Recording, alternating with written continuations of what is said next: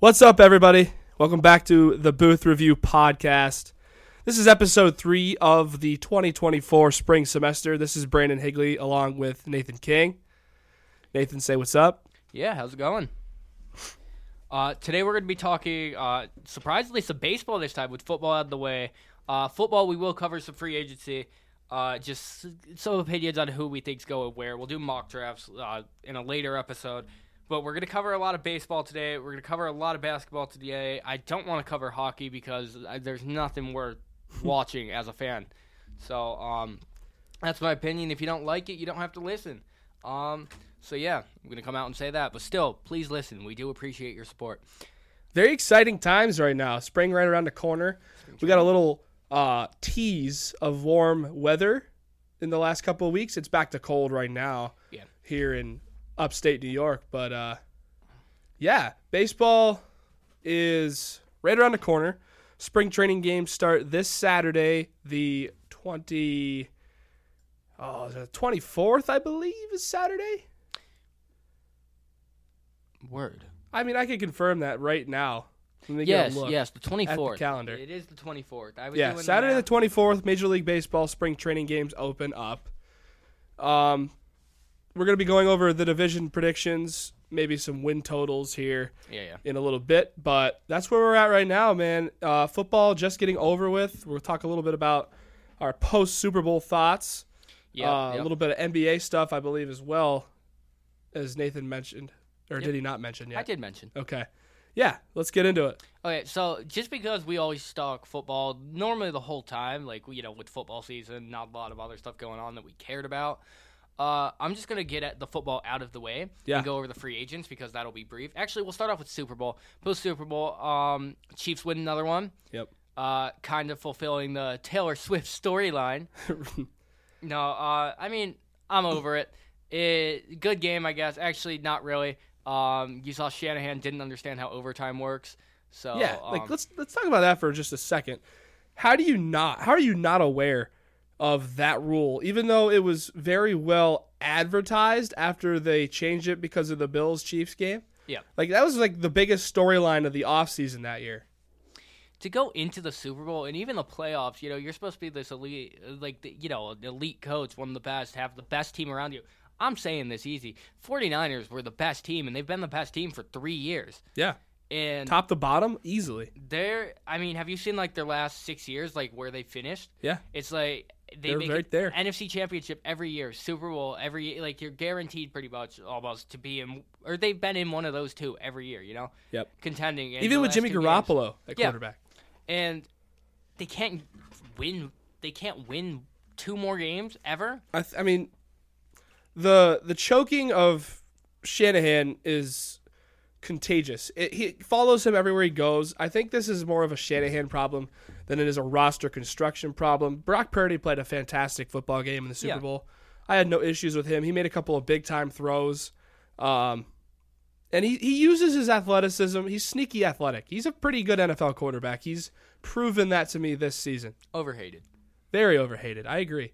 He was right there in my MVP conversation this season. Yeah, so was Dak for a little while. So Yeah. I can't say much on that. But I mean, notorious choker, Dak Prescott. Notorious bad playoff quarterback, Dak Prescott. Absolutely. But uh, no, I. It just goes to show though. It's just they are not getting it done. They have the most talented, one of the most talented rosters I've seen in my life, and that might sound crazy, but I mean, look at It's them not, top to it's bottom. not wrong. Like they're normally one right up there number uh, near number one offense, uh, right up there normally number one defense, if not number two. You know, Yeah. and they can't win the big game, and they say you know oh. It, Defense wins championships. Well, they have defense and offense. They don't win championships. You have the worst, the worst Chiefs team coming in there. I'm, I'm gonna say that the worst Chiefs team Yeah. they've had. The worst Mahomes era Chiefs team, top to bottom, easily. And I feel like it's even more impressive that the receivers are their worst position group on the on the team. Yeah. And they might have the worst receiving room as a whole in the entire league, up there. minus the New York Giants. She Rice though, it may, probably better than Giants because of Rice. Yeah. but still, you see, I think it's not. It's the Chiefs did win that game, yes, but I think the Niners also found a way to lose that game completely. Yeah. In the sense where the Chiefs didn't have to do much; they just had to watch the Niners be like, "Eh, let's lose football games." also, McCaffrey fumbled. I'm sorry, I know it didn't lead to much in the overall like output of the game. I guess they could have scored, but it's still like the worst time for McCaffrey to fumble, and he uh, lets it happen in the Super Bowl. There's, just some bad Yeah. beat there. Yeah, uh, very uncharacteristic of McCaffrey, obviously. Yeah. Um, he still had a pretty good Super Bowl. I mean, nobody really played bad for San Francisco. It's just they they weren't opportune down the stretch where they needed to kind of put the game away. They had several opportunities to kind of get it sort of towards that, and obviously came up short. And you can't let Mahomes back into the game in any way, shape, or form. He's going to take care of business every time. We've seen that the past five seasons. I, I have a question. Do you think Mahomes right now is one of the most clutch quarterbacks in NFL history? I think he's I this sounds insane, but I think he's the greatest to ever play quarterback in the NFL. He does it so effortlessly is the problem. Like he doesn't seem like he would be, but he just goes out there and if the game's on the line, you know he's gonna score. It, there could be 13 seconds, for example. You know he's gonna find a way to get it done. Yeah. And he's just. I'd say Allen, you know, as a Bills fan, Allen uh, puts his body on the line, does everything to, you know, make sure he can win. He's reckless with it. Yep. Mahomes reckless is literally he's throwing a dart into the tightest window possible, you know, triple covered and ends up completing it. Yeah, Just perfect ball. he knows himself, right? So he's very confident in his ability to make those kind of plays. Yeah. Whereas Allen, I feel, just kind of says, "Oh well, eff it. Let me, let me try to squeeze this in." Which, Which like, works. obviously, he does most of the time. Yes. But Mahomes knows exactly when to do that and when to be conservative, and he's just more fine tuned when it comes to that kind of stuff. situational awareness is some of the best that I've seen. Yeah. And he just he knows exactly what to do uh, anytime. As much as I hate to say it just because, you know, I am a Bills fan, it's just Mahomes is great. He's he's what greatness is because he's the blockade. Say there wasn't a Mahomes in the league, you're gonna have all these people. You're gonna have Lamar have a title, maybe. You're gonna have Allen. You're gonna have Burrow that have probably gotten one. You know, Right. and he's kind of the blockade. I mean, I know the Bengals have beaten them in the playoffs, but he's still kind of the blockade where everyone's talking like uh, the Brady Manning and stuff. At least they went back and forth. Like Mahomes is just dominating. It Right. feels like. yeah, and you know, Manning early in his career didn't really get it done. He didn't win one until uh, he got drafted in '99. They didn't win the Super Bowl till 06, I believe. Yeah, he didn't make Super Bowl until seven years in his career, I believe. Right. And like that's we're we're approaching that on Allen here. I mean, I think I don't know. I still think Mahomes is far and above better than anybody else in the Yeah. NFL. Whereas Brady and Manning and Rodgers and all those guys were kind of close to each other, at least skill wise. Roethlisberger was arguably in the bottom of that tier. And- Brees, yeah. Rivers. Riv. I mean, Rivers was an underrated all-time NFL quarterback. He didn't just win, wasn't but- blessed with the coaching or the rosters that some of these He other guys. the Chargers curse. yeah. No, it's it just it hurts as a fan though, considering we I went through my whole life getting dominated by Brady, and now it's kind of been like okay, now it's Mahomes' turn to come out and dominate everyone. And it kind of seems like you know once we're finally good, now we have a blockade to even go anywhere. Mm-hmm. And I mean, after all these play, it we play him in the regular season, and even if we win this year, it doesn't mean anything. Like going into the next season because it till we actually get it done, it it's nothing. You know. Right. And they have to I mean every year they're going to run into the guy in the playoffs. So the Yeah. moment they finally get over that hump of beating Mahomes in the postseason is the year that they're going to win the Super Bowl because whether you run into them in the divisional round, the conference championship, the wild card, that's the toughest game you're going to play in the postseason. Solely because of who's wearing the Chiefs quarterback's helmet. And that was a weird way of putting it, but yeah. Patrick Mahomes is your biggest obstacle. Absolutely. Bills fan. I will say, luckily, as a Bills fan, it looks like Allen is in in it for the long run. He's even said like his great, er, like right, a few weeks ago, he said like the greatest thing he could do is bring a championship to this city. That's all he wants. Yeah. And you know, it's good to have that mentality. And I, he, he works his ass off. You could tell. I mean, he goes out there and even uh, you know he has those turnovers, but he's trying to make plays, and you can tell that Buffalo kind of means everything to the guy. Yeah, So- I mean he's he's sort of become a local. You know what I mean? He, Yeah. he he's very Buffalo as to where you know as a Steeler fan, Big Ben was very Pittsburgh. He was gritty, hardworking, um, just kind of a tough blue collar quarterback. Josh Allen's the same way. Buffalo, Pittsburgh, pretty similar people, I would say. Is it crazy to say that? I think even at that time, but I think Josh Allen's the most famous person in Buffalo right now. Like he's the face right now Buffalo. Yeah. I think with Steelers it was Ben Roethlisberger for a while. Right. Even I mean him and Crosby probably for uh, you know Yeah. that whole chunk. It was Yeah, those McCutcheon two. maneuvers in there. Yeah. So But like the Sabres don't have anyone close to the star level of Allen or Diggs for that matter. Yeah. No, I I don't know. I we're we're going way off topic, but I just think that like embracing the city, like he just embraces the city, and the fans embrace him as well. And no matter what happens, the fans know that they want Allen. Mm-hmm. So I a lot of them don't want Diggs, which I still I still I think like that's kind of unwarranted. yeah. now. And I don't know. I think we get a receiver first round. I'm excited for next year, but Mahomes I think is the most clutch, and until we get over him, we don't do anything. Obviously, but it, we'll have to go through him to win it all. Speaking of Bills receivers, I think it's official now that Gabe Davis will not be back Which in Buffalo. okay, which is good. Um, posted a very long goodbye to the city of Buffalo and a thank you on his socials. Um, what are your thoughts on that? Uh, yeah. So I like Gabe for what he did, but I think also like I said he was going to be a breakout player, but I think people also gassed him, like in the sense where it's like big game Gabe. You know, he had all these nicknames, but the accolades just weren't there. And it wasn't even like it's not like oh Allen's missing him, not throwing to him. He wasn't getting open. Yeah. He like would choose when to try or not. And I really like Gabe Davis. He's actually very underrated when it came to blocking. Very good blocking receiver. But like, if you saw his first two seasons, he was really good on uh, I'd say corner routes. Uh, he was really good on the sidelines, you know, just knowing where he's at. And a lot of the throws Allen would make would be right at the edge where only he could hit them. But kind of shied away from that, and Gabe Davis just wasn't getting any separation.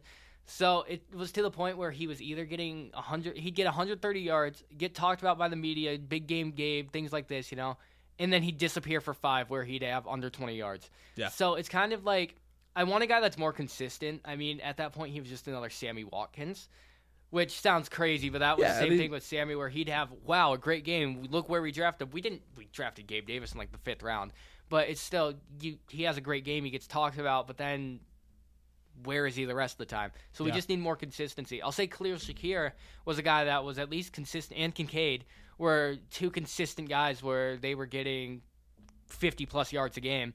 Uh, Shakir, you know, in the slot, and sometimes he'd have 50, sometimes, I mean, 30 at the low. But for the third receiver, the slot receiver, he went from 30 to 110. And that was every game. He didn't get held under 10 yards sometimes like Gabe Davis would. So I love Gabe Davis and I wish the best for him because he is a fun guy. But at the same time, um, I think it is time for us to get a new receiver there. Yeah. I was hoping he turned out to be more. I'll say this. I think Khalil Shakir has an interesting opportunity for this upcoming season.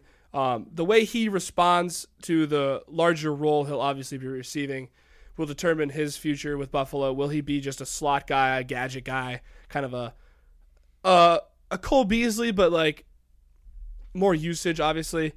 Or will he become an outside Z receiver to pair with Stef Diggs or whoever the next receiver they decide to bring in will be? So interesting uh, avenues for Khalil Shakir this year. I, I'm excited to see how he progresses going into year two, or is it year three?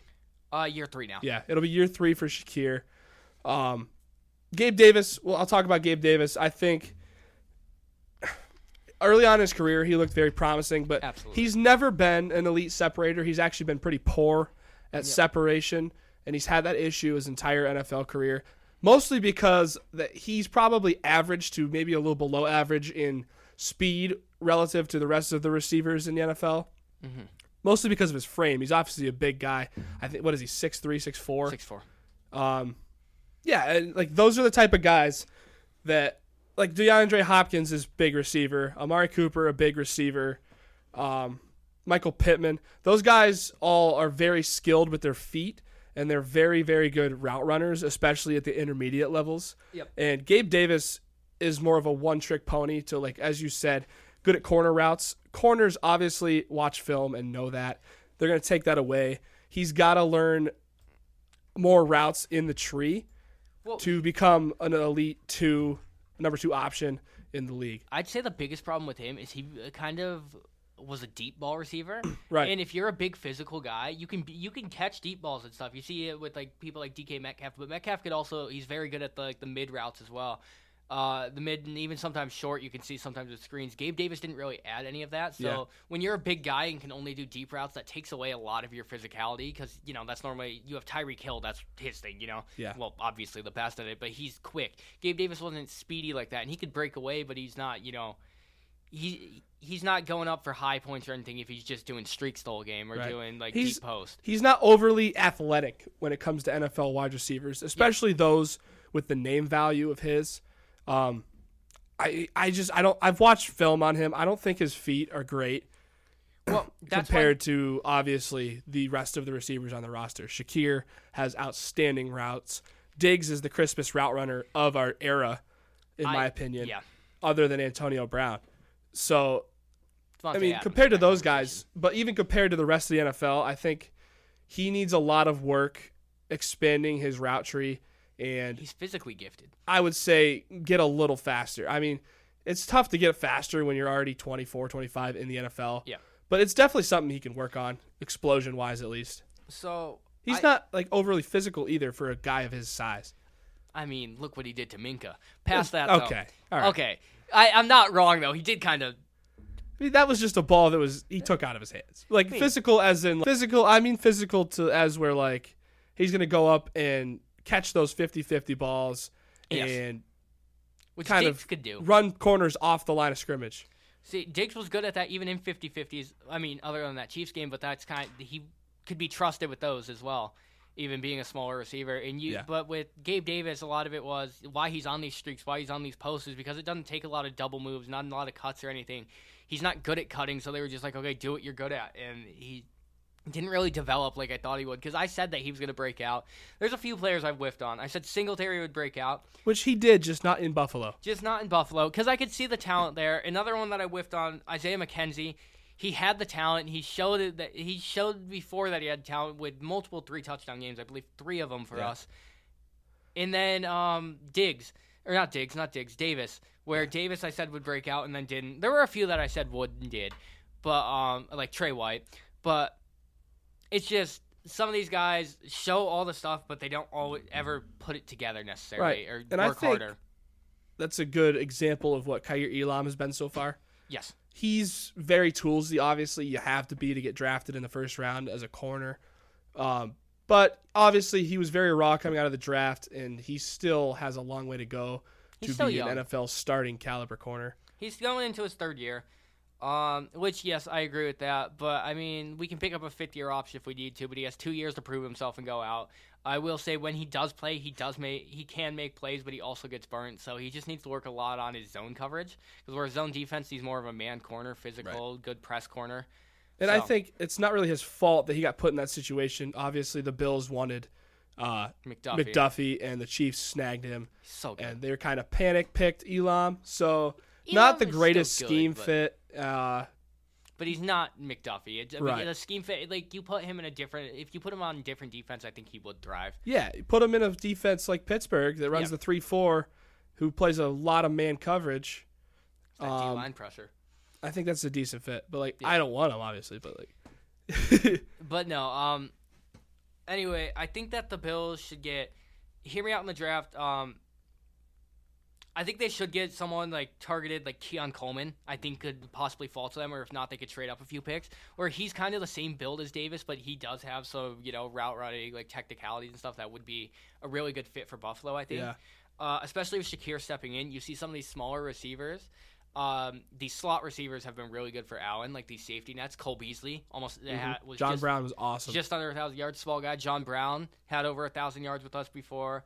Uh, I mean, Isaiah McKenzie added a lot to the offense with his speed. Even Mm-hmm. though he didn't have over a thousand, he still was like a 600 yard receiver. Manny Sanders was okay for Buffalo. Emmanuel Sanders for a little while was too. Yeah, Yeah. Uh, first half of the year, and then uh, he was kind of overshadowed. Yeah. But I think Shakir does add that. But I think that getting rid of the big guy, uh, Allen, Allen, when Davis was actually not, I'd say, not comfortable in the sense where he was still working. You could tell that I think he got too comfortable. Mhm. Um, when he was still working, trying to prove himself, I think that he was he was what we'd want with like a physical receiver, and I think we need a big guy. So I think someone like Keon Coleman would be a great fit because that's where I mean where we're drafting is kind of where he's projected, like 28th, 29th.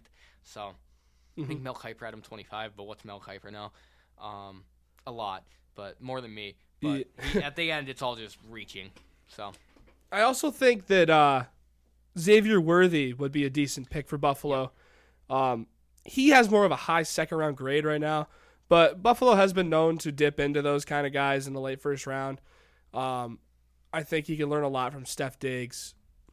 Uh, standout college player was Worthy. Coleman also, but Yep. there's a couple of names there at the end of the first round. Brian Thomas from LSU. yep. Um, See, I hope it's Brian Thomas or Keon Coleman. I mean, Rome, Malik Nabers, Marvin Harrison, they're all going to go really they'll high. be gone. Yeah. Um, my only thing is uh, Xavier Worthy, 6'1", 172. Right. Um, Brian he's Tom, he's Bri- smaller. yeah, Brian Thomas, 6'4", 205. Yeah. Brian Thomas or Key. Keon Coleman, Yeah. 6'4", 215. So either one of those guys, I think would be. I think that's where Buffalo is going to actually end up targeting. Um, if not, they'll probably go like Adonai Mitchell, who's 6'4", as well. He's actually also a very good receiver. There's he so was almost arguably better than Xavier Worthy was. Well, you and then if they go later, that you have like Troy Franklin from Oregon, you have Xavier. How do you say? Legette? How do you say that? Like I, I think it's Legette, Legette. I can never Legette. Legette. I'm very bad with these college players sometimes, but you you have taller guys, and I think they're gonna end up going for one of them. So I think that's where they're going first round to try and fill that hole. But uh, we're 20 minutes in, and we said this would be brief, so I'm gonna start naming you players, and I'm gonna ask you where you think they're going. First off, Where do I think they should go, or where do I think they will? where you I'll, I'll give you my best fit. How's that? Russell Wilson. All right, we're starting off hot here. Yeah. I think his best fit for him would be a Pittsburgh Steeler uniform. Um, they need a quarterback. He needs a place to go that will trust him. I think that a veteran quarterback would make the Steelers division contenders. Um, yeah, I mean, I don't, I don't, I think Russ Wilson had a solid season last year. He was like 23 touchdowns, eight picks, which the Steelers need. Got a guy who throws touchdowns and limits his picks. Kenny Pickett threw Wilson had even not very many, that. but he also threw only six touchdowns. So like, I'll take that trade off any day of the week. Yeah. Um, where do you think he's gonna go though? It's really tough to tell. Um, there was an ESPN insider today that came out with a report that said he will be a Pittsburgh Steeler. Um, I could also see him going to Atlanta. Yep. I could see him going to Minnesota potentially. Uh, maybe New England. There's a couple spots. See, why I'm gonna rule out New England is just because new coach. I think he's gonna try and stick it, not to an older player Right. such as a Wilson. I do see the Falcons, and if the Buccaneers don't keep um, Baker Mayfield, I could see them going that direction too. Yeah. Um, I have Justin Fields next, just because Justin Fields is up there. Do if he doesn't stay in Chicago, you know, I have him on the going to the Steelers if they decide to make a move. I also think that's a good fit for Justin Fields, but I'm going to put two teams on the top tier of best fits for him. I think Atlanta's right there with him. Um, Atlanta, new coach, they would like to get a athletic quarterback to go with all those weapons. I think Justin Fields kind of fits the mold of what Atlanta was trying to do last year with Arthur Smith, and that's kind of the reason why I also think the Steelers are a good fit. Yep. Obviously, Arthur Smith uh, dips very heavily into the running game, and he attempted to at least put some quarterback design runs in for Marcus Mariota and Desmond Ridder. Didn't work out the way he wanted to, but then again, um, the offensive coordinating was very incompetent when Arthur Smith was in Atlanta, also. Absolutely. So I don't know. I think Steelers and Falcons are good fits for Justin Fields. Um, maybe New England also, Yep. if they don't get a quarterback, which I don't think they will, because I think ultimately uh, the top two quarterbacks are going to go one two. Yes. No, uh, I, I agree with that. Um, I said that the Steelers, just I could see them really make the move. If they got a Fields, they'd be kind of set, and they'd give up good. They'd give up a lot of draft capital, I think, for Fields, and I think that's why they could. The Bears could trade and do that. Um, yeah, Yeah, I think Fields is definitely gone. because you're not going to keep a guy who costs that much money to be your backup quarterback when you're trying to rebuild and you have the number one overall pick. Um, obviously not their pick, but they still weren't a great football team. Um, and if you draft Caleb Williams, you're not going to bench Caleb Williams, drafting him one one. Arguably, this is why I say arguably because I don't agree with this, but people are saying he's the best quarterback prospect in a long time When since Andrew Luck. See, we're gonna. You can come back to this. I'm gonna say. This is a crazy take. Caleb Williams will bust. Crazy take, just because I, I, you know, I'm gonna put him in there with categories like Leaf, but uh, I don't think he's gonna be what. Okay, I'll say this: he'll be a serviceable NFL starting quarterback, but I don't think he's going to be good. Like I would put him maybe like uh, Baker with the Browns type of quarterback. I don't know. I, I could see him like a little better, but like some of these top prospects before, such as like Case Keenum and such. Uh, I mean, obviously Ryan Leaf, but you, I feel like I don't think he's going to be what people think, and I don't think he's ever going to be uh, Justin Fields. I think he's going to be a solid quarterback, but I just don't see him being worthy of a number one overall. He he puts up gaudy numbers, right? But then again, he plays in the Pac-12 where all these offenses are designed to help quarterbacks succeed against weak secondaries. Um, Didn't even win. And like the, the NFL's full of good corners and good. I mean, there's a lot. There's good corners that arise every single season.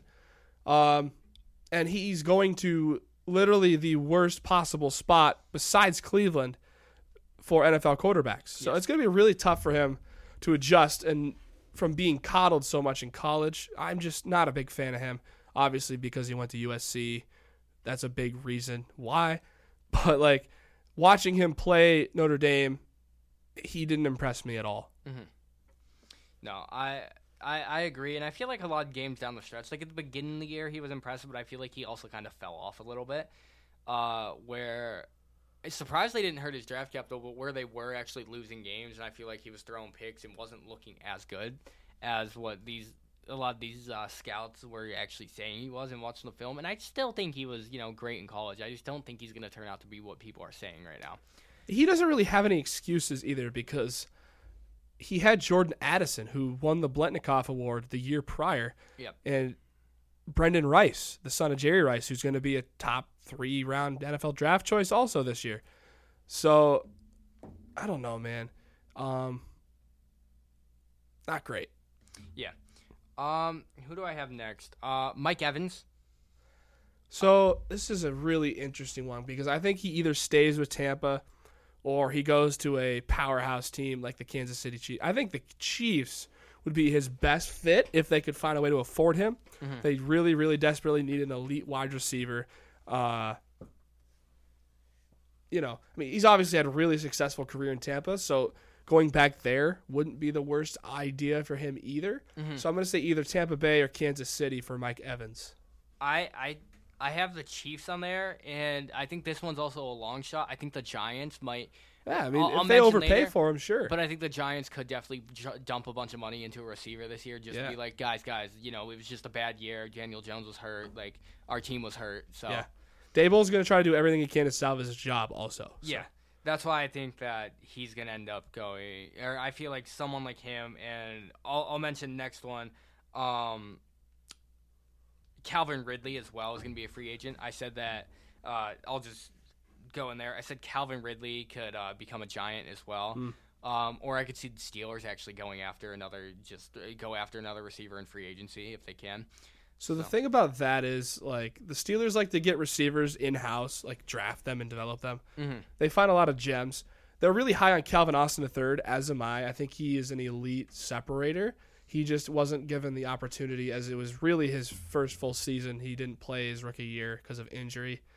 Um, I think Calvin Ridley ends up staying with the Jags. I don't think he's been in as good of a situation as he was in Jacksonville. They have a little bit of money to spend on him.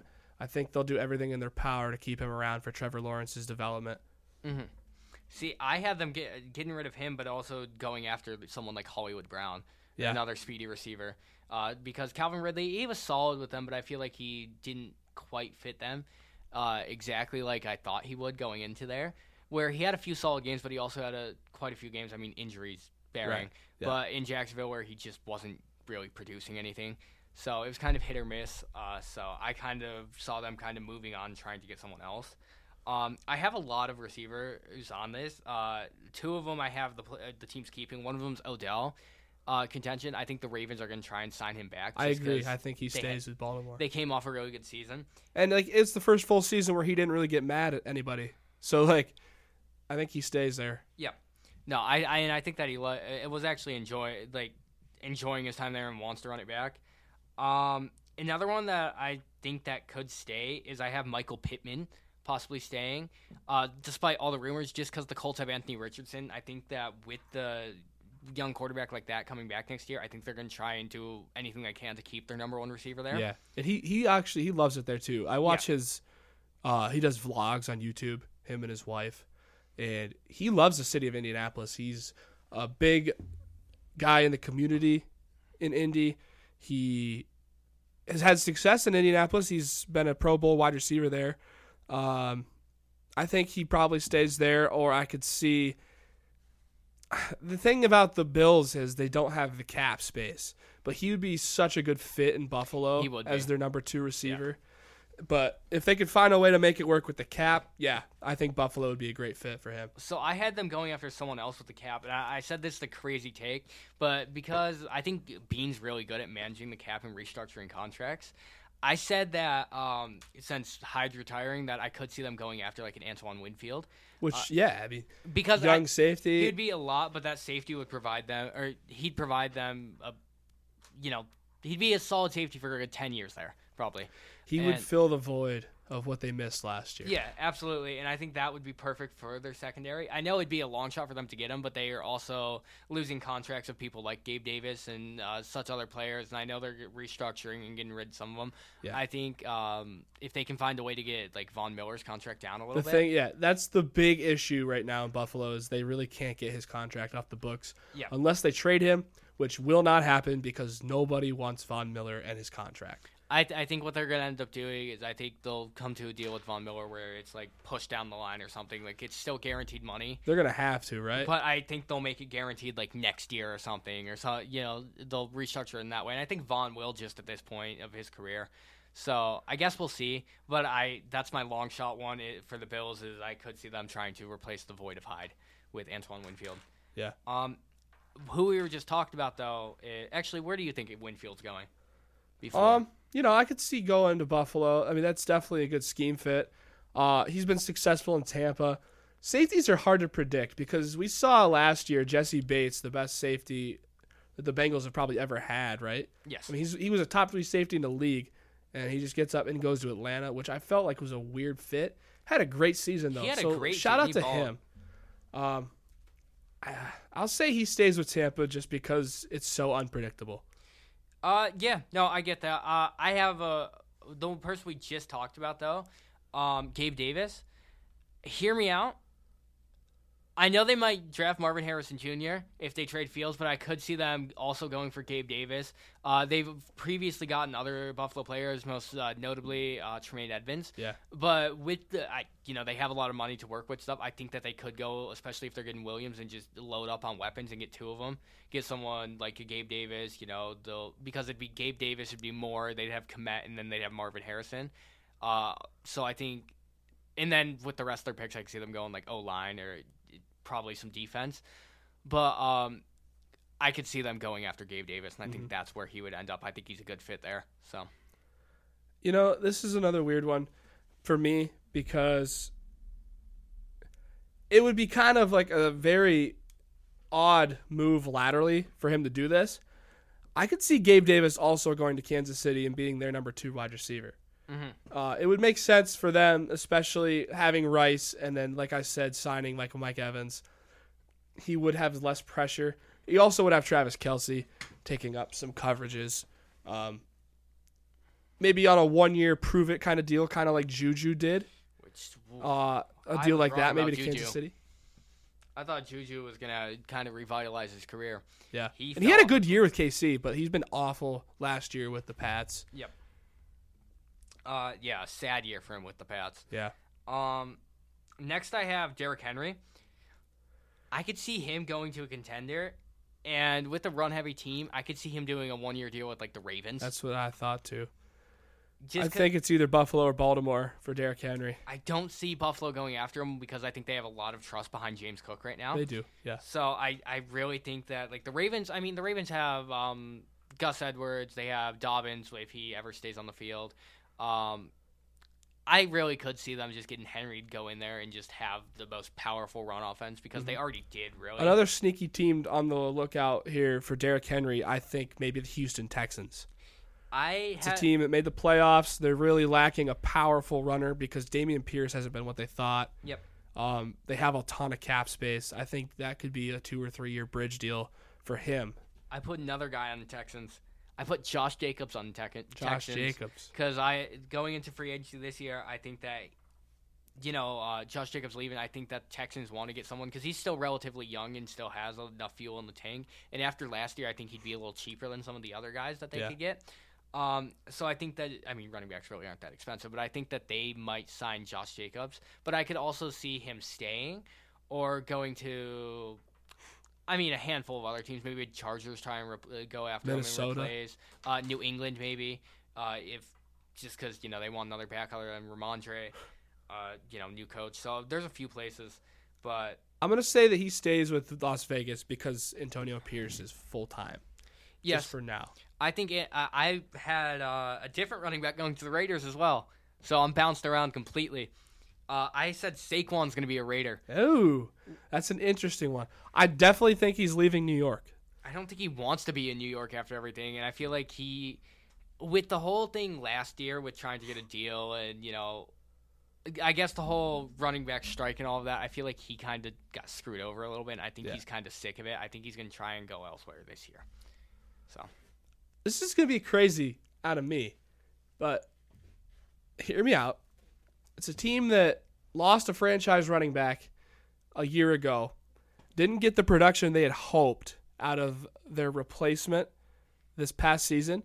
I could see Saquon Barkley going to the Dallas Cowboys I could see it actually. because you know Jerry Jones loves to go out and make a splash every year, sign a big name that's maybe a little past his prime or a little more than he's worth, pay mm-hmm. him a bunch of money. That could be a very sneaky place for Saquon to go. I wouldn't mind it honestly. Yeah. I mean, you could have him. I mean, they're not going to do anything in the playoffs. No. Um, no, I like that. I like that take a lot. Um, yeah, there's a few. Pla- Sa- Saquon's going to be one that kind of shakes up the not doesn't shake up the league, but it does. sh- It will shake It's a, few yeah, things he's going to get a lot of interest. yeah, and rightfully so. I could even see I could see any team interested in Saquon Barkley honestly because with what he provides. Um, next up I have Tony Pollard. Uh, just because we were talking about him, I see him. That just screams Patriots to me. A washed yeah, player I- going to revitalize himself. Yep. Patriots, Vikings, you know, um, Washington. Washington is another one I could see. Uh, but it's a rival. That's why I'm like, eh, we'll see. Uh, but I mean, I don't know. Tony Pollard could definitely revitalize his career because there were a few plays that I saw.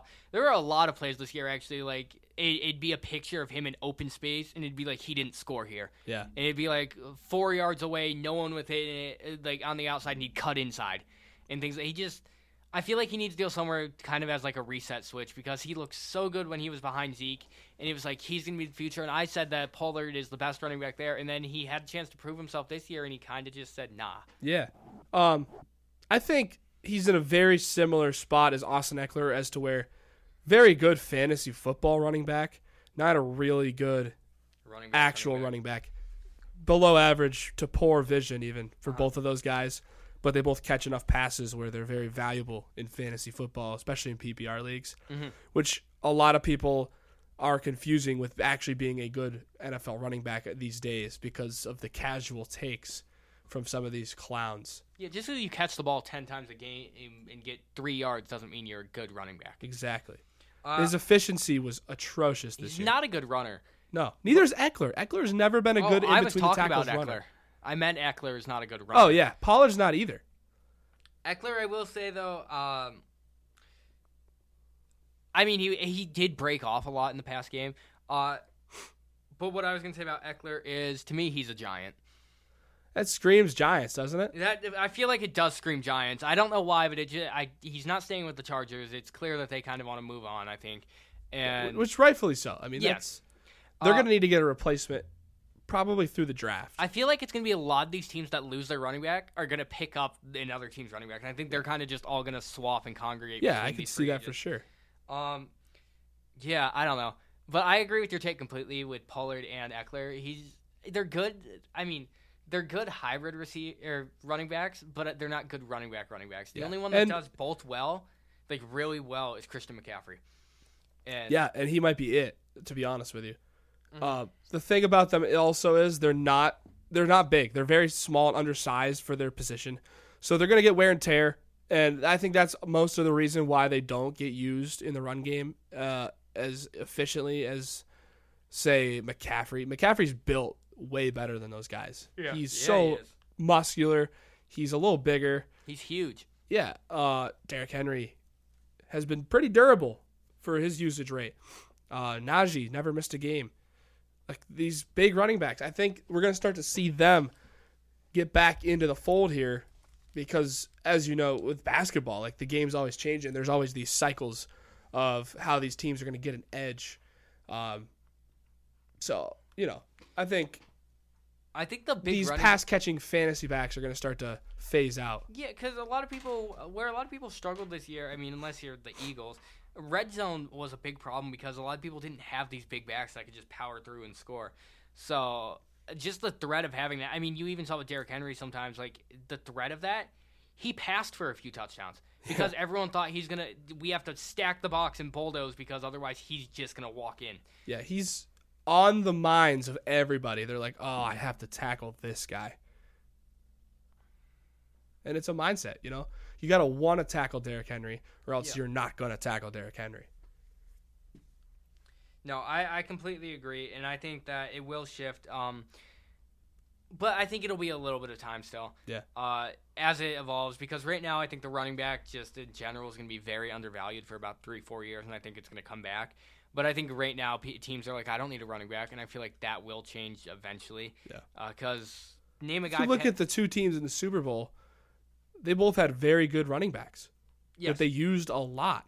And also the Ravens, they, I mean, they kind of do it through their quarterback, but they value the run game. The Mm-hmm. Lions value the run game with Montgomery and Gibbs. I think Gibbs is a pass catching back who is good between the tackles. He's got good vision. Yes. That's why he went in the first round. Um, Everyone hated on it, but he he really is a yeah, good player. even including us. I will say we didn't love the pick. I think they could have got better value, but Yeah. because they still used Montgomery a lot. They did. but it is what it is. Gibbs will be there for a while. We knew he'd be there for a while. We just thought they could have gotten better value. Yeah. Um, next up, I have Jaylon Johnson, and I don't think he's going to be a Steeler to start off. Uh, I do. I really do because I think the Steelers are going to go out and sign a big name corner. That is a given. It's either going to be J, uh, not J, um, L'Jarius Sneed or Jaylon Johnson. I have Sneed going to the Steelers. either one, I would be fine with. They're going to need another corner beside Porter, and that's not going to be Pat Pete.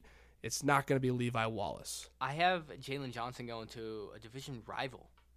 He's going to be a lion in my eyes. I could definitely see that also. Jeff Okudah didn't work out the way they had hoped. Yep. Uh, Gardner Johnson banged up. He's going to need some help as he recovers and gets back into the fold. And it's already a really good Lions defense and a really good Lions team. And the addition of an elite corner like Jaylon Johnson would just put them over the uh, the hump for me. If he goes to an elite team like the Lions, crazy statement, but I mean it is true now. If he goes to an elite team like a building team like the Lions, especially with the young player that he is, that kind of fit their mold, but it would also give him so much recognition that he doesn't currently get. Yeah. So I feel like he is the one of the most underappreciated players in the league. Also, we're 45 minutes in. Hmm. So I'm gonna speed through these so we can actually do some baseball real quick and then some basketball. Uh, Josh Allen's the next one I have on the Jags. I think he stays. I think he's gonna be a Bronco Maybe. just because he's such a big talent player or uh, a big splash player, and they don't have any draft capital. I think they go out and sign a veteran player. I like mean, that. yeah, that's a good idea if you're Denver. I Uh, could definitely see it. the it. last one I have is Tee Higgins, and He stays. I think they franchise tag Tee Higgins officially. actually, Yeah. Or they said they're going to. Okay, then. Uh, it's a question on whether they will right now. Um, If n- if on it. not, that is the one guy in free agency that I think literally every single team in the NFL will have interest in. Because he's such a you know what he is. He is a very good number 2 receiver and a lot of teams could use a number 2 receiver. if he does not stay, I think he becomes a number one somewhere. And one nowhere. It screams Patriots to me for a first year head coach to go. out You know and get T. what? Like that's not the worst call. I also could see him becoming a number 2 next to Garrett Wilson in New York. Absolutely, I could I could definitely see that one. Uh, I think it'll be fun though because Tee Higgins. I mean, is Boyd is Boyd a free agent yet? Or Yeah, he I think they're letting him and Mixon walk. yeah, yeah, yeah. Wow, it's it's gonna be different for them going forward. if the Steelers were to sign a free agent receiver, it would be Tyler Boyd. He's from Pittsburgh. He went to Pitt. I like Tyler Boyd. I I, I have love for him, and you know why. Yes. Okay, uh, we're done with football. Yeah, screw football. We're gonna start with some baseball right now. Uh, we're gonna do some division stuff first. Uh, before divisions, uh, did you see uh. La Cruz uh, shattered Hunter Greene's window? I did. That's Henry all- Davis also shattered a window at BP. I did not see that. That's awesome. We love that for the sport. yeah. That's great. Uh, but first off, we're gonna. Do you want to start in the NL or the AL? Let's do the AL first. Okay, we'll start with the AL East. Okay. You want to go bottom to top? Sure. All right. We'll give a brief synopsis of why. Uh, I think the Red Sox finished last in this division. Yes. Not because they're a bad team. I think they hover around the 80 win mark, but this is probably the best division in all of baseball. Yep. Uh, fourth place, give me the Blue Jays. I think this is a really, really talented team. However, the top three teams in this division are unbelievable. I think they just miss out on the playoffs. They win like 83, 84 games. Uh, the Rays in third for me. I think the Rays always find a way to get into the playoffs. I think this year will be no different. Two wildcard teams will come out of the American League East. Yes. It'll be the Rays, and I believe the second place team in this division will be the Yankees. Yep. The Yankees, very, very top heavy in their lineup. Their whole outfield, which was Verdugo, Judge, and Soto, are probably their three best hitters also. And it kind of falls off a cliff after that. I mean, Rizzo had a down year. LeMahieu is completely fallen off a cliff. Um, Jasson Dominguez out for the year because of his elbow injury. Uh, they got the dec- they got decent pitching. I mean, Gerrit Cole's gonna carry that rotation. Obviously, their bullpen, meh, but having Judge and Soto will at least get them second in this division. And then in first is America's team right now, the Baltimore Orioles, coming off a really good season. They made the playoffs last year after being the worst team in baseball for numerous years. Uh, best farm system still in the entire majors, and we're going to see the debut of Jackson Holliday this year, which I'm really excited about. Absolutely. Uh, Adley Rutschman is going to be an MVP candidate for this team this year. They just traded for Corbin Burnes, which Cy Young candidate immediately for the Orioles, and that's already a really good pitching rotation to go with a great bullpen. They signed Craig Kimbrel to replace Felix Bautista, who is out for the season, but that might even be an upgrade. Yeah, so I'm gonna go in there and say um, almost the same, almost the same. I have uh, Red Sox, okay. Then I have the Rays In then- fourth. in I can fourth, see it. and Toronto, Yeah. and then I have Yankees, Baltimore. Obviously, we're not going to talk about why he's absent, but the absence of Wander Franco will hurt the Rays this year. He was their best Yes. player.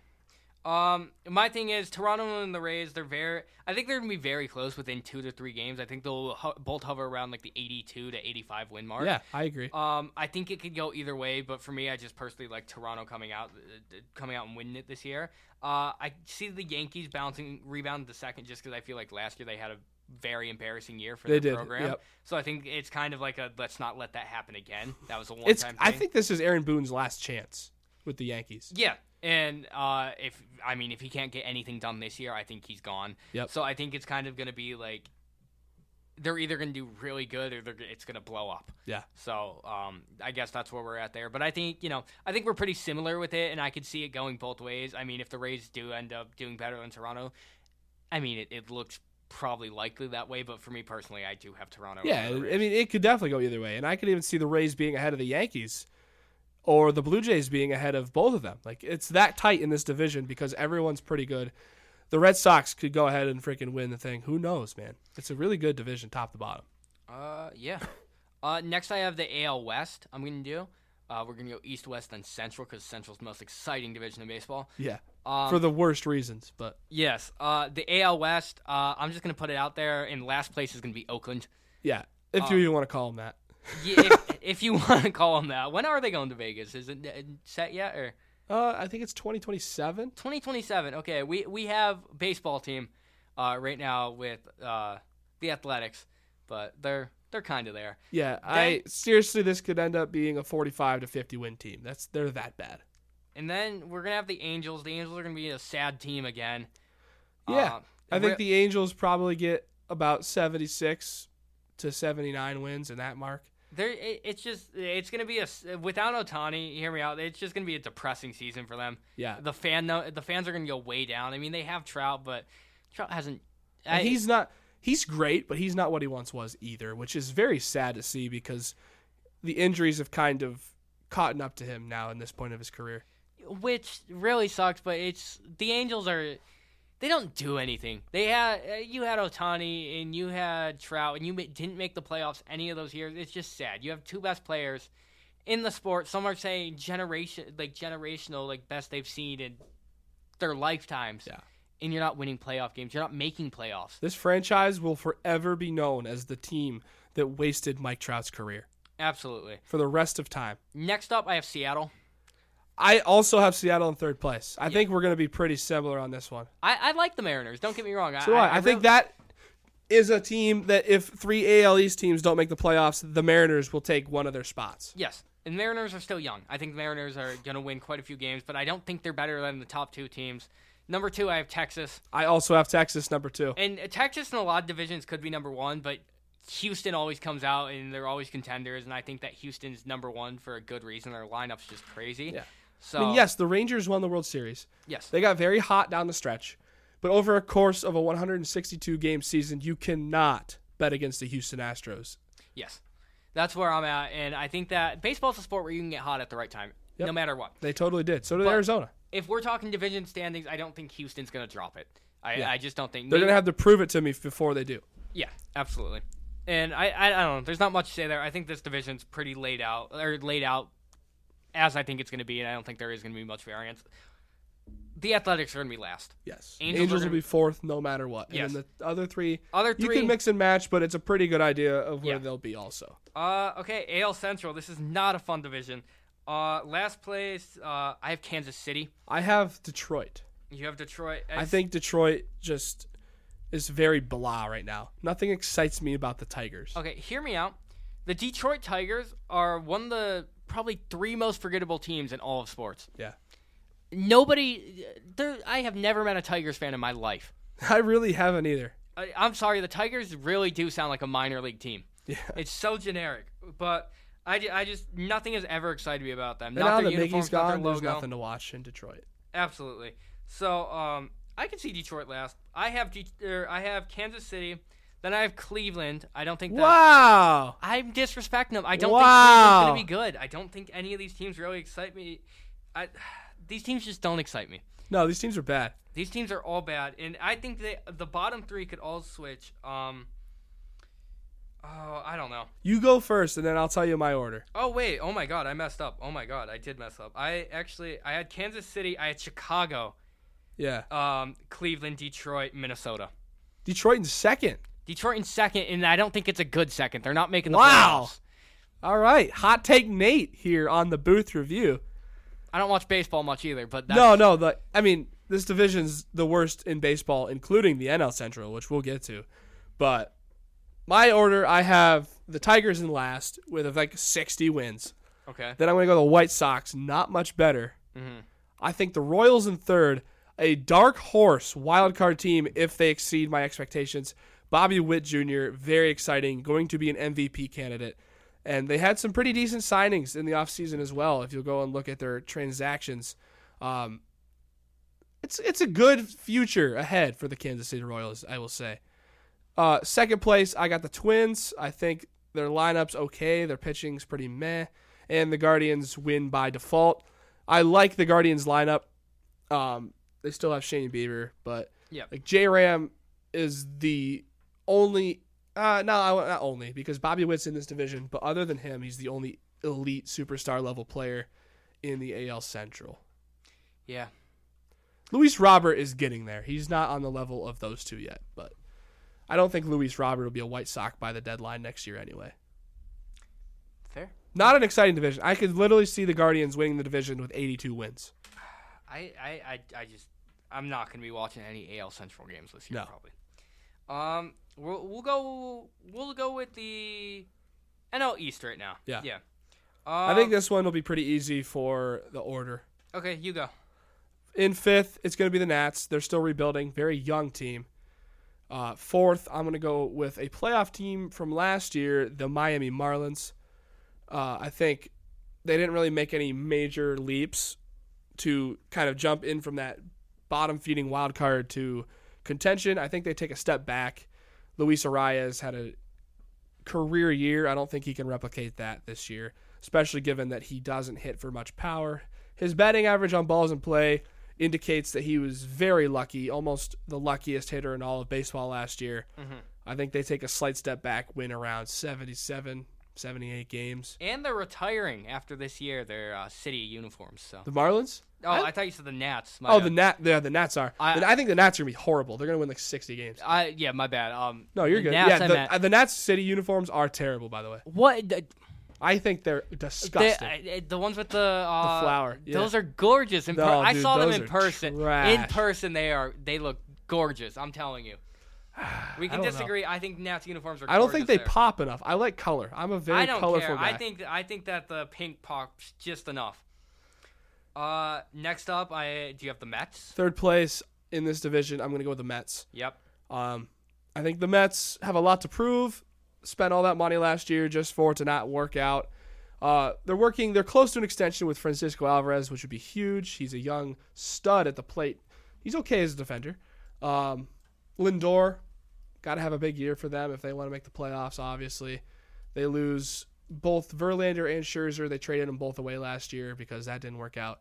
Kodai Senga, looking to become a Cy Young candidate this year for the Mets after a really good rookie year. Second place, I have the Phillies, um, and not because of anything to their own fault. I think this is a 90 win team at least. Very good roster, very good lineup top to bottom, very good rotation top to bottom, very good bullpen top to bottom. But when you're in a division with the Atlanta Braves, it's going to be tough to win that division.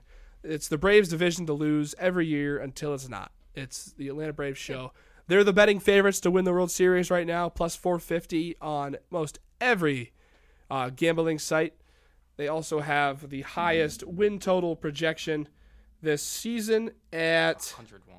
101.5 is the over under for the Atlanta Braves, which makes sense. You have very, very many All Stars. So if you look at mine, if you want to see my NLEs, I had the exact same thing. I, I had Braves, Phillies, Mets, Marlins, Nats. Uh, I do still disagree with the uniforms, but yeah, uh, like you said, um, well, the Phillies, yes, uh, top to bottom, very good team, but they're not the Braves. Right. The Mets spend a lot of money, but they don't really. And the thing about the, the Phillies thing is, they don't have to be the Braves because they beat the Braves into playoffs every single year, or they at least get farther than them. But like we said again, over the course of a 162 game regular season, usually the best teams end up with the higher win total. Yeah. No, um, I, I I think it's gonna be, I don't know. I think that's gonna be a fun division. I I'm gonna enjoy to actually watch that one. Besides the Nationals, I even think the Marlins would be. Yeah, they'll be fun. yeah. Uh, but I, I really do see just the Braves taking that division. Maybe not taking it in the play, like going farther in the playoffs, but in you know a 162 game season, I Yeah. really I don't see them being dethroned.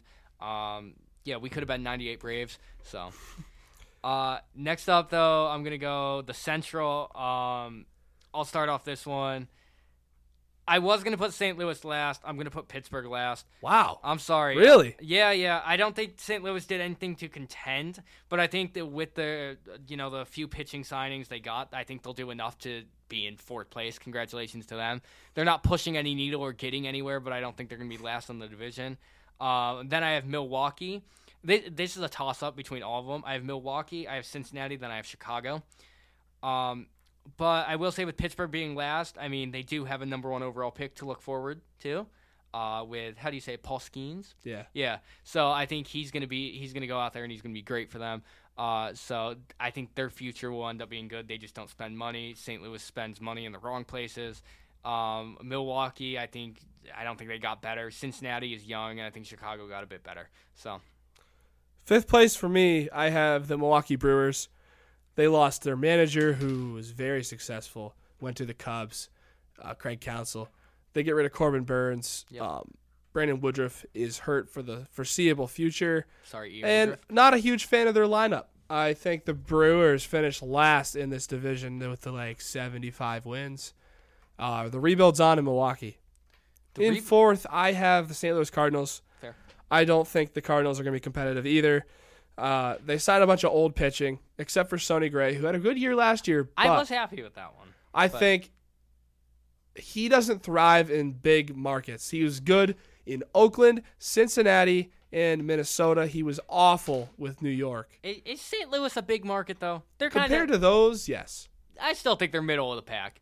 And like when he gets a big contract, he got one big contract in his life. He got it with the Yankees, and he struggled mightily. Went to the Reds, got fixed, and he was eh in Minnesota. He wasn't anything great. Um, and if he's gonna be their one, it, it's gonna be tough. Uh, third, I have the Pirates. I I don't think it's a great team. I think it's gonna be at least fun and competitive for at least a little bit. Last year they showed flashes, and I believe they improved in the offseason, if you believe that or not. I mean, they got better at their bullpen might be their bright spot on this team. It might be the best bullpen in Major League Baseball. Nobody in this bullpen this season had an ERA higher than three something. I think everybody is like three two and below ERA from last year. Uh, they signed Aroldis Chapman, Rowdy Tellez looking to bounce back and have another 30 home run season. Uh, Oneil Cruz returning for the Pirates this year is huge. He'll be their leadoff hitter every day. Ke'Bryan Hayes broke out last year. He was very good, won a gold glove, actually learned how to hit. Bryan Reynolds is back. Henry Davis is behind the plate. Second place, I have the Cincinnati Reds. And this doesn't mean that I think the Reds are going to be a good team. I think the Reds take a step back, but this division is just so brutal that they get second by default. I think the Pirates finish with like 80 wins and the Reds will get like 81, 82. Like they're not going to be that far off. I think the Cardinals could be in that range, like 78 to 80 as well. Uh, and I think the Cubs finish first, obviously, by default. They're going to get like 84, 85 wins, win the Central, just because they're the least incompetent of these five teams right now. This okay, where we were talking about the AL Central just being bad. I think the NL Central is very good at just being so mediocre. Yeah. The most mediocre division in baseball, and I think there's no argument is there. because at least the AL Central was great a couple years ago. Yeah. The NL Central's been really bad, minus that three-year stretch from 2013 or 2012 to like 2015. There's like a four-year stretch when the Reds were good, the Cubs were good, the Pirates were good, the Cardinals were good, and the Brewers weren't that bad. Like the Brewers were in last place with high 70s, low 80s amount. Yeah. Like that was a great division, but now I mean, these divisions go through these cycles, but it's really frustrating for me as a Pirates fan because whenever the Pirates get good, the div- the rest of the division also gets super good. So I'm kind of nervous to see that because if the Pirates would just be good now, they could win this division in a landslide, It's- just like any of these teams could. I don't know. I, I don't even see any of these teams. Like most of these divisions, I can say, okay, maybe this team could get hot and they can make a run. I don't see anyone in this division going hot or getting hot and making a playoff run. I just that, that- call me crazy. Everyone, it's 162 games to see who gets bounced out immediately.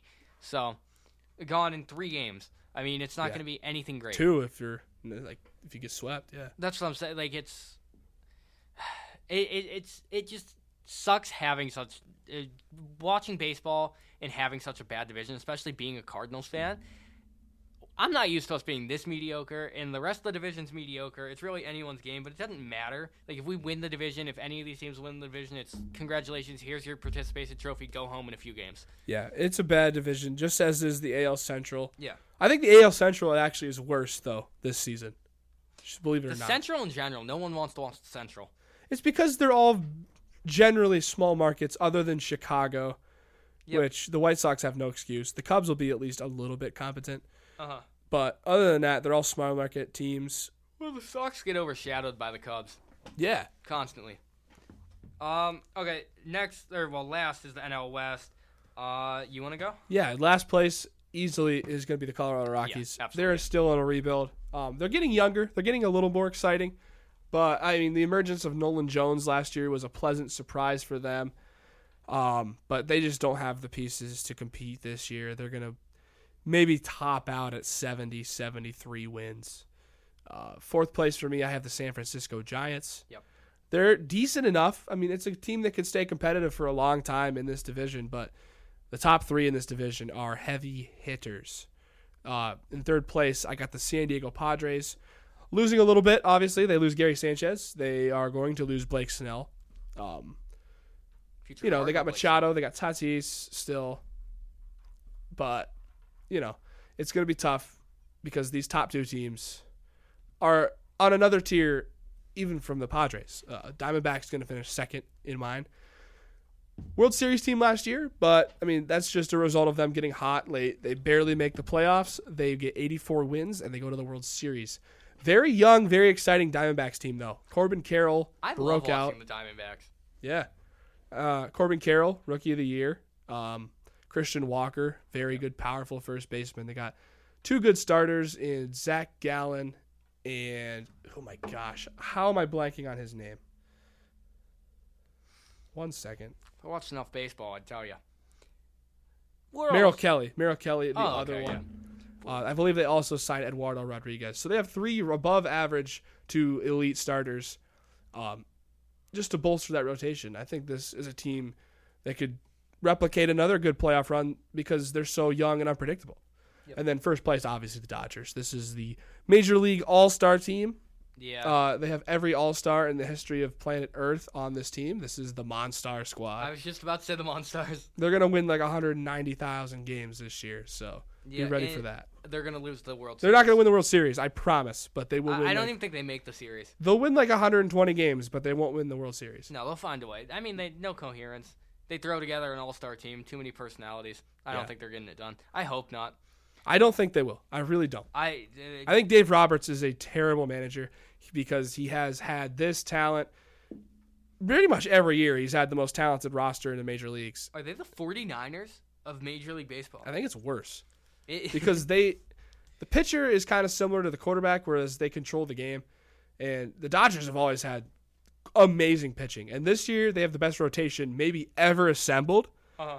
So uh, nothing besides a World Series or anything but a World Series would be a major disappointment. no, I, I agree. Uh, I I don't know. I really hope they lose just because I, they got everyone. Me every too. every big free agent. I was like, oh, where are they gonna go? Ah, they're ah Dodger. They paid 450 billion for anyone. Yeah. So, and then they deferred it till 2082. Yeah, that alone makes me hope. I mean, this is really messed up, but I hope Shohei Ohtani fails miserably. I really hope he just has a bad year. Yeah. Like I, I hope that he falls off a cliff. Yeah. Literally. Not literally, but, you know, I, I, I mean, there are cliffs in L.A. somewhere. there are. Los Santos. Los Santos, crazy. All right. Uh, next up, some basketball. I want to talk the All Star game 1st Mhm. Uh, the first thing I want to talk about is, um, yeah, the, that three point competition. I'm not talking.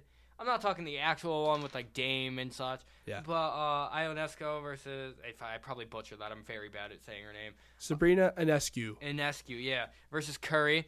Um, big props. Everyone, everyone is dissing on her. Like all the things I'm saying is, oh, you know, women's basketball stuff. She shot from the three point line. You know, a, a line she's not used to shooting, like Mm-hmm. the NBA three point. With the ball she's been shooting with her whole life. Say you give Curry a woman's ball, he's overshooting it 20 times, you know? Oh, yeah. It's the same thing. It's the motion. It's the sport that she learned how to play, you know?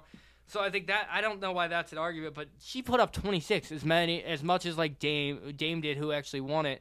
Uh, lost to Curry, who had 29, the greatest shooter of our lifetime. I thought that was awesome. That was the best event of the whole All Star game.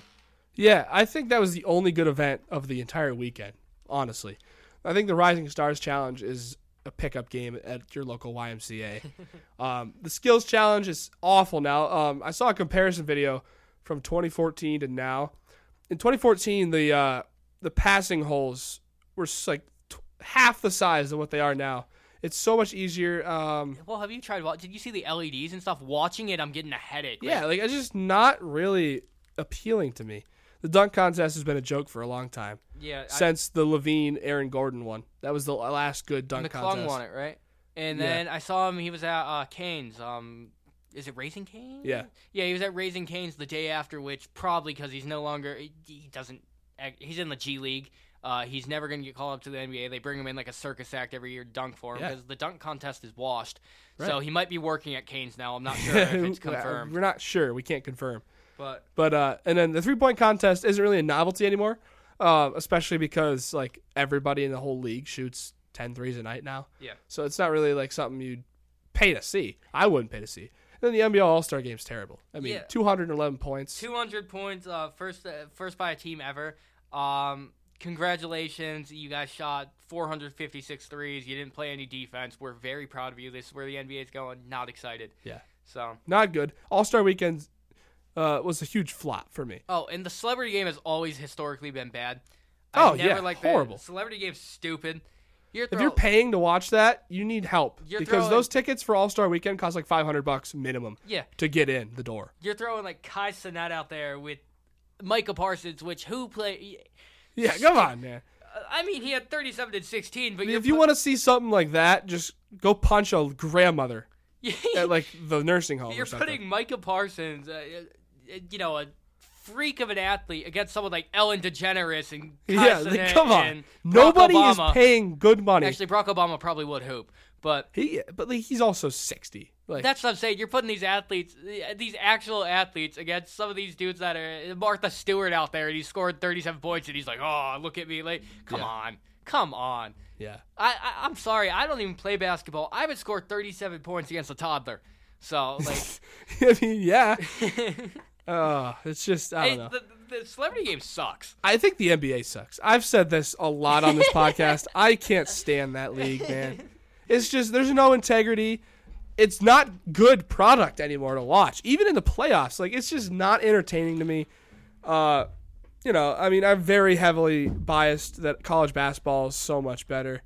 But I think that's sort of the general consensus by a lot of people who aren't NBA only fans.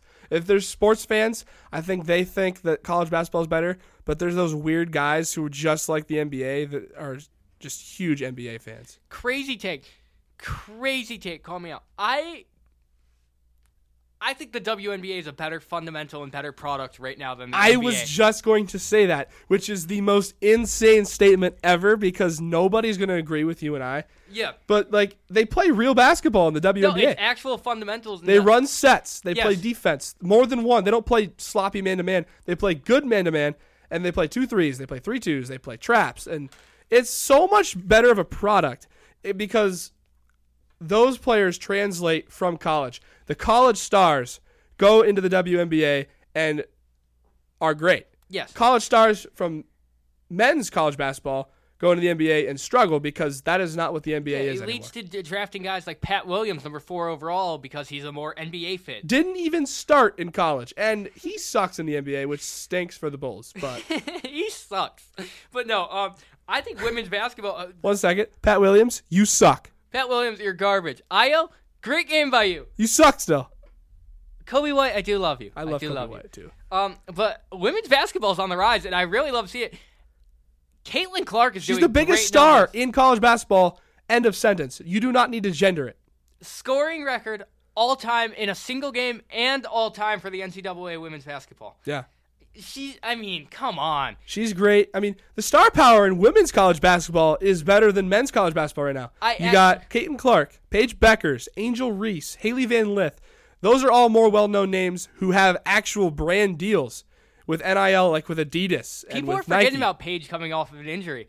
Like Yeah. she's gonna come back, and everyone's talking Caitlin. Paige was a dog at UConn. She's So- got another year of eligibility. No, left. I know she's coming back. Like it's uh, sick, and I don't blame them. The NIL deals are awesome, but I really think women's basketball is way on the rise right now. I agree. They're they're hoping and they even proved they can shoot just as well. Like Oh, shooting, yeah. Shoot, every, if you can shoot, you can shoot. That's That's, the big saying. thing with that. Is I think people get uh, carried away with like, oh, the NBA is better because people are running and dunking. Well, I mean, like if you want to play real basketball, like fundamental, I'm not saying women would be able to compete with men because it's just not genetically possible. Yeah. But they play just as good of a product on the court.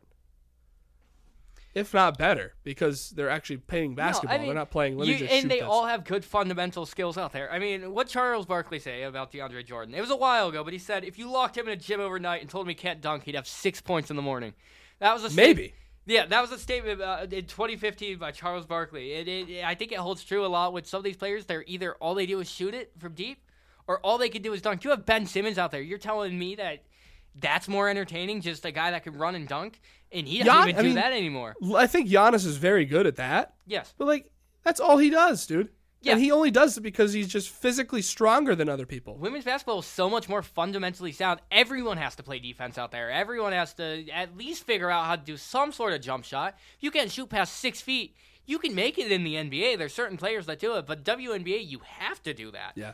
I think Nikola Jokic is him and Luka and like obviously LeBron is very skilled and he Yeah. plays a lot of fundamental basketball.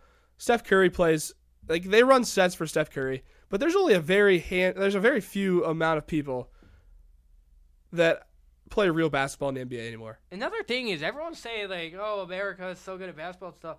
I'm tired of that argument too. As- Me too. The foreign America- players are better, man. foreign players are way better than us. They are they're coming in here. And they're just like Team yeah, USA junior team sucks every year, man. It's going to They're crap. coming in there and they're saying these foreign players are saying it's easy to score here, and you see that right now. You have Luka averaging 34 points per game. You have these like right now, all the young players are foreign. Like all the good young players, and it's it's concerning. besides man. like Tatum. Is that Yeah. it? That's the that might be your list. Yeah. Like, uh, That's it. yeah. If you're Shai's from Canada. He's not American. No, it. I don't know. It's. I don't. uh, Call me crazy. People might not agree with this, but I really think du- WNBA is more entertaining and it's on the rise. I think. Also, um, I do want to take a back step. Micah Parsons had 37 points, 16 rebounds, celebrity game MVP. Who did? Uh, Micah Parsons. I hate Micah Parsons. Yes. What I want to say though, he finally got a trophy. The only one you're oh, going to get in your congrats, man. Yeah. Congratulations. I think he has CTE right now. Maybe. All right. So first of all, he said the TJ Watt stuff. He said he wasn't a Yeah, top yeah. five edge rusher. Then he was like saying that Dak Prescott would be the best quarterback in the AFC, not named Patrick Mahomes. That's crazy. He wouldn't be top five. Oh Lord, yeah. He he's really top five in playoff wins all time. He's top five in everything ever on planet Earth. Not besides even including football. play besides any he's top five in doing nothing in the playoffs and disappearing. he's, He's top five at disappointing Johnny. He's top he is top five celebrity game performance all time. Dak? no, a Dak. Yeah. Okay. Um. I will. Okay. So as for the NBA, uh, the East is very top heavy. Uh, the Celtics are 43 and 12, which is crazy because the Warriors had nine losses to the season. This is a great run by the Celtics. They're not going to get done in the playoffs. I'm telling you that right now. They I mean, don't. I, I, yeah. they never do. They never do. I mean, Uh, even when they got to the finals, they didn't win the finals. The Cavs are on a great run. They're 18 and 2 in their last 20. Uh, which puts them in second place. They're 35 and 21. Or wait, no, no, no, no. I don't have their record. I think they're 36 and 20, just ahead of the Bucks, who are 35 and 21. Uh, the West is a little more evened out. It has the T Wolves number one, crazy. Thunder number two, very young. Clippers, crazy again. Nuggets, Suns. Uh, so Suns, Pelicans, Mavs, Kings are five to eight. They're all within two games of one another. So that's competitive. And that's really all I have to say. That's just some standing stuff. So I'll tell you this right now. I only think there's four teams. No, five teams that can win the title. Four of them are in the West. The only team in the East that I think has a shot is the Celtics, and in the West, I think the top four have a chance. Other see than the that, Bucks going on a run still, but I with the coaching I don't. right dude, now. Doc Rivers will not win another NBA title Why ever did they again. ever? Was it Boo? Who'd they fire? Boo. They their fired- three, haven't they? Who'd they fire? Who'd they start with? Was it Budenholzer? And he, yeah, but he's been gone. he's been gone, and then they got. What They- was his name? They keep even Giannis said something though. I know they said he he's like I've had three coaches the last six months. Like it's a lot, and uh, I For what though? They're the three seed in the Eastern Conference. They lost. Okay, Giannis got injured. They lost to the eight seed because their best player was injured. The best player in the NBA, Yeah. arguably. Still, like he's the he's your uh, he's your best player. Either way, Okay. Uh, past this though, I do want to go MVP race on who I have, and what people are saying for the MVP race right now is they have Jokic. Congratulations, he is the four seed in the West right now. Jokic is great. Okay, 26, 12, 8 and a half or 8.9. Okay. All right, this might be hot take. I think it's got to go to SGA. I don't have S- I, SGA is actually number five for me. Um, X, wait, no, no, no, no, no. He's number four. Want to know who I have? Luka Doncic. I'm sorry. He's obviously in my top two. Uh, He's he, if, if it's not Shai, I think Luka deserves it. they have. Luka put number five. His stats this year: 34.4, 8.8 rebounds, 9.5 assists. Okay, you take Luka off of that team, they are a 12 seed. I think the same can be said by about Shai, but to a lesser extent because they have a little bit better of surrounding cast, Yeah. but not as good. Um, next I have Giannis. I'm tired of people not having Giannis in, in MVP stuff because he, there's still the three seed. He has 31, 11.2, 6.4 points, rebounds, assists, and they have him also like number three right now behind Jokic. Uh, which Jokic is at 26.1, uh, 12, 8.9, but they're also having kind of a down year in a sense where they're not A as little as championship hangover. yeah, a little championship hangover, but I don't think they could put him number one just because. I know it's kind of like, oh, well, he was MVP before, and I know there's the voter fatigue thing. He doesn't have the best stats this year. That's plain and simple. Put Giannis there. I'm sorry. Giannis has been just shoved away from it now for the last few years. After he won two, they were like, well, he can't win again. No. Just put him up there. But I have Luka right now. I think Luka deserves those. But Shai, 31.1, 5.5, 6.5. He's a stud out there. My only knock on him is he doesn't play defense as well as some of these other. Well, besides Luka. Luka doesn't play defense. He's just ridiculous But there. like he tries to, he's just unable to because he's not as physically gifted as some people. He's almost a Giannis build. No, Yeah. no, not even close. If you Um, give him like seven inches of height and like muscle you- and athleticism, Okay, never mind, never mind, never mind. I will not give you anything. Um, okay, the last thing I have before we go is the opinion on the new rule of players have to play 65 games in order to win awards because it's controversial. They're saying, oh, Embiid can't win the award because he won't have played 65 games. What do you think about that? I, I kind of like I kind of like it because maybe it prevents load management from occurring so much. Mhm. Um, you know, I mean, I think that's fair. I think that's a fair number of games. I think maybe you could lower it to sixty, but like you should have, be able, you should have to play like three quarters. I think, which is about what that's at. Um, no, I, I definitely agree. It's I think it's a 20 minute minimum, um, for a game to actually count if you're being considered for like MVP and stuff. Yeah. But um, I, I think you have to be able to play. I'm gonna give you an entire list before we go of players that played 82 games last year. Okay. Uh, actually, let me pull something else too. Um, just do that. Okay. Um. Okay, yeah. We have Harrison Barnes. This is last year, okay? 82 games played. Barnes, Vucevic, Looney, White, Hartenstein, Bridges, Poole, Pat Williams, KJ Martin, Tari Eason, okay? Uh-huh. 10 players in the NBA out of like 300 played all 82 games. Yeah. And most of them aren't huge names. Uh, Wait, you want to read that list again? Sorry. you want me to read it again? Yeah. Barnes, Vuce- Vucevic, Looney, White, Hartenstein, Bridges, Poole, Pat Williams, KJ Martin, Tari Eason. No real stars. No. Um. Yeah, I'll even put down here uh, for players that played 82 games in 2000. Um, this is one third of the list. Okay. Oh, there's an ad playing right now. Sharif Abdul Rahim, Ray Allen, Kenny Anderson, Shannon Harrison, Greg Anthony, Darrell Armstrong, Chucky Atkins, Tony Battie, Travis Bass, Mike Bibby, Vince Carter, Michael Curry, Baron Davis. 15 more guys on there. And then I have to pay to reveal triple that data. Wow. That's what I'm saying. All played This 82. year, there's only five who have played in 100% of their team's games. Who? Buddy Hield, Bobby Portis, Austin Reaves, Collin Sexton, and Obi Toppin. Good on Obi Toppin. Okay, that's all I have for today. That do you have anything else to add? If not, I'm gonna just go out and say NBA, it, it, it's washed. WNBA is on the rise. Uh, yeah, argue with the wall right now. I'm going to leave this final statement for the listeners. Thank you for listening. If you have been, or if you're still here, I, ha- I will leave you with this. Fire Don Granado. Yeah. Thank you. Shout out to Riverville. See you guys.